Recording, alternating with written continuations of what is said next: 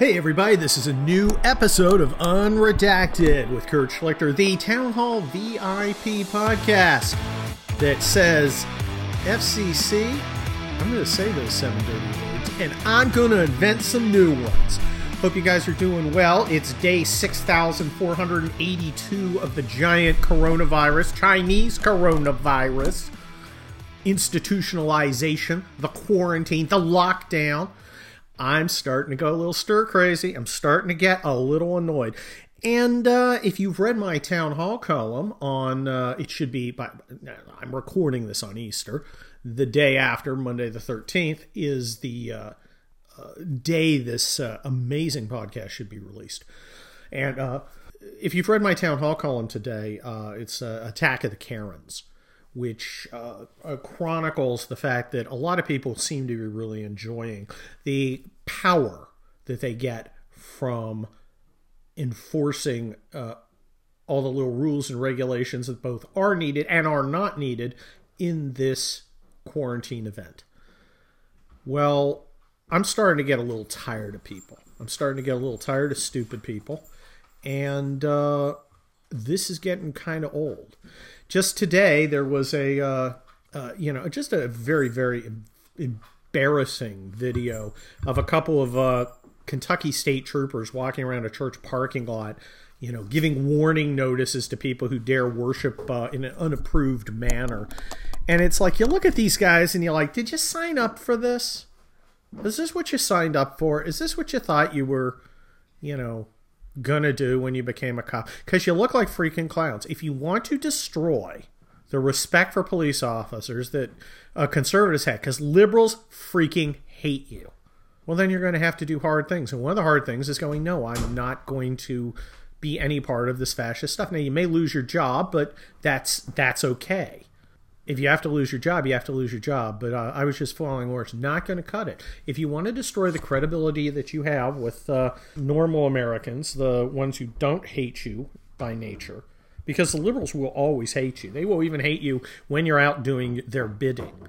This is a great way to ensure that you have no friends. So, law enforcement officers, think really carefully before you decide to go out and hassle innocent civilians. And supervisors, think real carefully before you order your people to do that because it is um, stupid and uh, you guys are going to pay a price in credibility. You just are. And I know you're in a tough position and I don't care because your job is to be in exactly that position and your job is not to do stupid things. So don't do stupid things. And I think I said enough on that not a great Easter in the sense that at least where I am in Southern California, it's all overcast and everything. Arena's was telling me she's mad because look, if it's going to look like this, at least it can rain. Then you've got something going down. Then you've got, you know, there's the great Jesus and Mary Chain song, Happy When It Rains. Don't tell me about the garbage song. The band garbage, not the mainstream media, which is also garbage, which is Happy When It Rains. It's not as good. But no, it's just it's just kind of a grim dark day and not exactly in you know sync with the message of Easter, which is renewal, new life, spring, you know, wear many colors. You know, we watched Easter service online, and I gotta say, just not quite the same. Now, just a second ago, I was talking about the cops hassling people at worship services my point isn't that it's a good idea or a bad idea not to gather together. I, I, I kind of think it's a bad idea. And that's why my church, my church, you know, agrees, and that's why we're not doing it.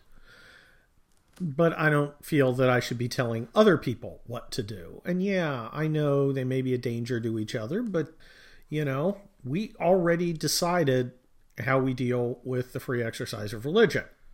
It's in the Constitution. We decided, okay, we're not going to discuss it. It's done. And you don't get to come back and revisit it. But, but it's a really good idea if you didn't. Maybe irrelevant because the Constitution decides this.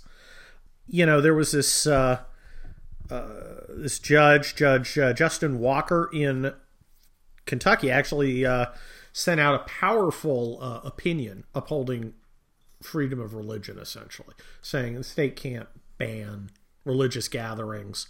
You know, it lets people drink liquor, and he said made sure to say, "I'm not dissing drinking liquor. That's Not the point.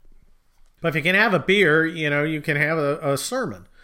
And, um, uh, you know, the liberals hate this. Liberals went nuts. They just hate this. They can't believe that there's a judge out there saying that, you know, religious people are allowed to practice a religion freely. Why? Why they should be, you know, we, we should be allowed to order them around, boss them around, tell those, you know, Jesus people what for, and they really hate this decision. It's a very good decision, and you should all go out and read it. Uh, and I don't even remember what the name is, uh, but you know, just it, would be easy to Google. Just Google, you know, Justin Walker, free exercise of religion, Western District of Kentucky. It's it's uh it's really good. And liberals hate it. What really gets me is the alleged conservatives, because David French, ahoy, you know, one of the Never Trump clowns, uh, who likes to posture himself as this you know major litigator for religious freedom. And he's had you know he's done some cases that aren't terrible, but he's like, oh yeah, this this opinion it was just a little you know it's not who we are, you know it's a little it's a little ruffian esque. It, it, it, he's he's basically mad because the judge came down too completely and too thoroughly and too compellingly uh, in favor of religious freedom. So leave it to the never Trump guys who try and preserve their but preserve any credibility of by, well, you know, we, we defend religious liberty when a judge comes down and gives probably the most stirring religious liberty defense I've read in an opinion in I don't know how long. They get all huffy about it because he's too emphatic. He's too clear. He's too uncompromising. You know that's the problem with the never trump sissies. Beyond the cruises beyond uh the you know sexual dysfunction beyond the addiction to carbohydrates they're a bunch of pussies okay? They don't really want to fight. They never did and even when they tell you, oh, yeah, we're ready to fight for conservative values, they see someone else actually do it. And they will they will immediately undercut him because they're ashamed. Justin Walker made these never Trump wusses ashamed of themselves, as they should be, uh, because he did what they pretend to do and what they gleefully and gladly take your money if you're dumb enough to give them to them to do. He actually went out you know, I made a major, major decision for religious freedom, and he actually did something. That's the heart of never Trumpism. That's the heart of fake conservatism. That's the heart of the RINOs, which is to pretend to be doing something but never actually do it. To challenge the status quo but not really challenge it because they don't want to change everything. They're happy how it is. You think David French is going to find another job if suddenly religious freedom becomes a thing again? You think there are a lot of people going, "Get me David French."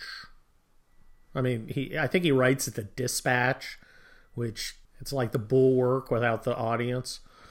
But do you think there's anything for these people if they can't do the grift? And they can't continue in their little world. So they've got no incentive. In fact, they have a powerful counter incentive against success. You have to understand the conservative establishment doesn't lose merely because it's incompetent, though it is un- incompetent. It loses because it wants to. Failure is in its interest.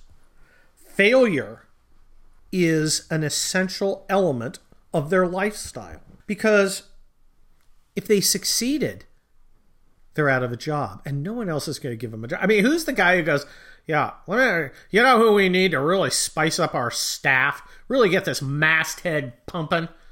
Jim Swift. Yeah. That guy.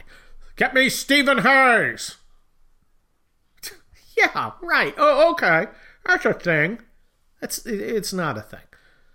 These guys have nothing else. Remember, they don't hate Trump because Trump's Trump. They don't care. If they care, they despise Biden too. But old Grandpa Badfinger, he's just fine with them. Oh, we're going to talk about him in a minute. Uh, he's just a okay because Joe Biden doesn't present an existential threat to their scam. He doesn't threaten their sinecures. He doesn't challenge their position. With Biden in office, they can provide the kind of uh, lukewarm pseudo opposition that they did all through the 90s and the 2010s. And all the time saying, hey, give us money, sign up for our cruise, meet us on the Lido deck. We're going to have a powerful panel on healthcare reform. We're never actually going to do it. And when it comes time to undo Obamacare, we're going to cheer on John freaking McCain and his utter betrayal of his own voters. They don't want to win. They actively want to lose. Because if they lose, they really win. Because then they still have jobs. These people are poison. They're so angry and so bitter because they're scared and they're ashamed and they should be scared and they should be ashamed. They should be scared that they're going to be unemployed. They should be ashamed that they're complete losers whose entire life has been a lie. And now we're woke. We are so woke. We're practically insomniac woke. What a bunch of losers all right, what else happened today? Well, today was the day the New York Times finally decided to mention Tara Reade. Remember, Tara Reade is the guy that uh, uh, Joe Biden gave the finger, in, in a manner of speaking. Uh, he access Hollywooded her uh, under the uh, Senate chambers in 1993. Now, do I know objectively if this is true or not? I don't know. There, like I've said before, you know, there's some evidence, and her quote of uh, him when she, you know, pulled away from her uh, uh, pee grabbing and said, uh, you know, hey man, I thought you liked me. I can totally hear him say that. Of course, she could have made it. I, I don't know at any objective level. What I know though is this is a complete pile of steaming horseshit. Uh, and what I'm referring to is the reaction of the mainstream media. Now, look, we all know the mainstream media are Democrat transcriptionists. We all know they're garbage liars. We all know they are human turds walking the earth. And yet they, they, they manage to stun us because so the Times writes this article today and it says there's no evidence he's ever done it before, except there's been a lot of, you know, a lot of uh, noting that he gets a little huggy and touchy right? I'm paraphrasing. Well, somebody complained because that went away completely. They had tweeted out had in the article. First, they remove it from the article. They stealth edit it out. Then they delete, they delete the tweet that said that. Now, let's, uh, again, and I, have done this before, but I, I think it's important. We should compare the Kavanaugh thing and the Grandpa Badfinger thing. All right? Tara Reade said, I talked to people contemporaneously with this. And the, uh, and the New York Times said, yeah, there are some people who said she did that. Okay. Uh, look at the Kavanaugh thing, which was 33 years ago, 36 years ago, allegedly. Uh, this is 27 years ago with uh, Biden. She didn't have anyone contemporaneous. She she allegedly told her husband and some therapist like 10 or 15 years ago. Meh, let's call that let's call that a draw. It's the same as Kavanaugh. Okay. Uh, let's talk about location. Uh, Karen Bla- uh, Blasey Ford, whatever the hell her name, Christine Blasey Ford, can't tell us where this happened. Oh, it happened at a house in a place with stuff. And Tara Reade's like, it happened right here. And you know I was right there because I had a job there. I worked on his staff and allegedly she had to bring a gym bag downstairs to him and he grabs her puts her in a corner and attempts to play uh, you know kermit the frog with her and yuck so we know that that seems more likely for Tara Reade. Kavanaugh had zero other accusations. Now, now you remember there have there were subsequently and uh, a number of those were had the people admit they were lying, and others were absolutely outlandish. This we've got video of Joe, you know, handsy Joe, fingers a want doing the walking. Uh, we've got pictures, okay. again, advantage Tara Reade. We have a statement from Tara Reade that sounds exactly like something Joe Biden would say. We have nothing that from uh, Christine Blasey Ford that uh, has any relation to, to anything Brett Kavanaugh had said. And, and of course, none of this matters because everything is a lie and a scam. Democrats, liberals do not care about the abuse of women. They do not care. They consider it acceptable collateral damage. You know? Yeah, sure, Mary Jo Kopechne. But, you know, her death really, it was, you know, in a way, it was kind of worth it, you know, because we got to have Teddy Kennedy in there and he did all sorts of great liberal things. So, in a way, you know, it's kind of her patriotic duty. That's kind of their argument.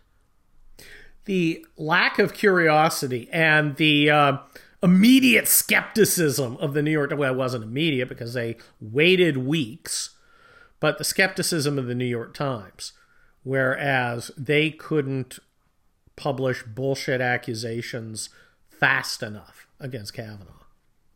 I mean, I hate and despise the media and I, you know, seek its demise.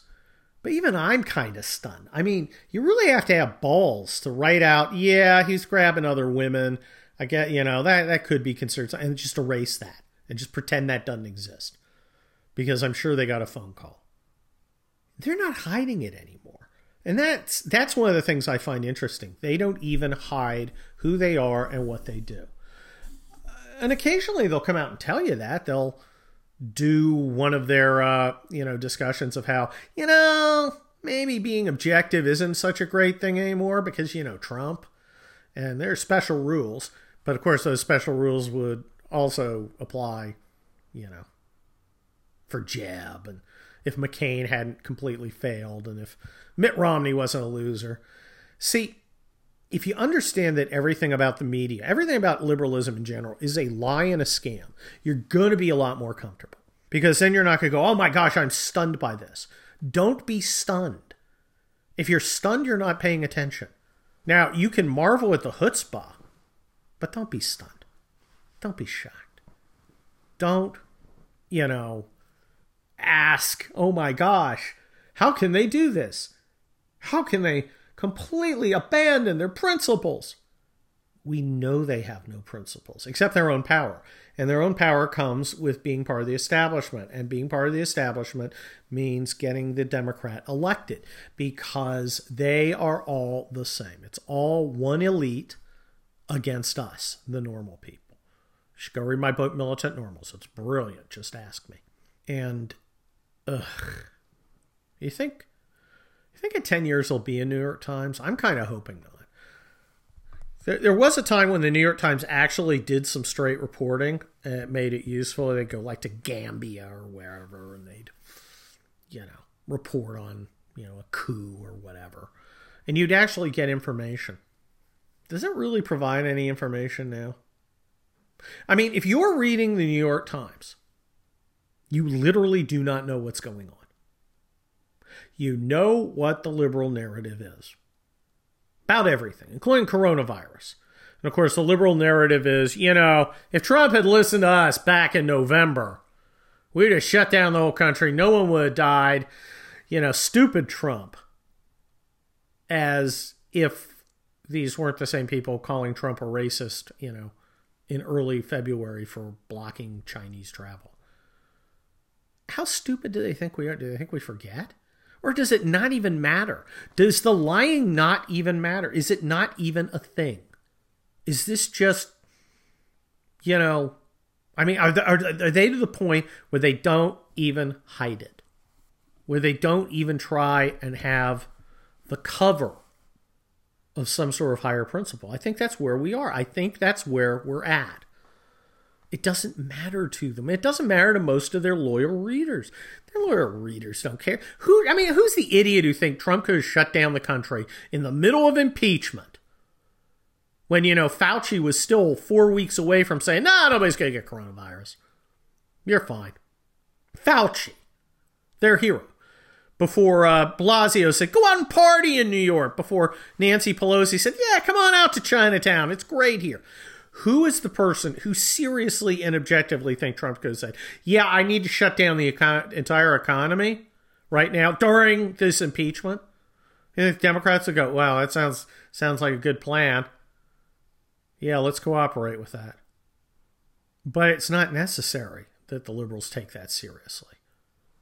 It's just necessary that they say it, whether they believe it or not. And I look, I, I believe me, I will never underestimate the stupidity of liberals. That's a loser's game. You know, you just know. But I find it hard to believe that they actually believe any of this bullshit. I find it hard to believe that they're actually serious at any level rather than just going, okay, let's cynically lie and see if we can get some normals to peel off. Now, what's all this going what effect is all this going to have in November? Well, look, the the meme of uh, the the coronavirus is all Trump's fault, not a bunch of bad gobbling Chinese communists' fault, and uh, you know every death around the world in Italy, you know Togo, Manchuria, wherever, it's all on Trump because you know reasons and because. That's that's going to be the theme. I'm not sure people are going to believe it. I think people have a lot of not, reason not to believe what the media is saying. Not not woke folks like you and us, but normal people who just don't see what the media is now saying doesn't fit with their own experience. I guess what I'm saying is it isn't going to work. I don't think it's going to work in November. I think Trump's going to do pretty well. And of course, he's up against a guy who's manifestly senile.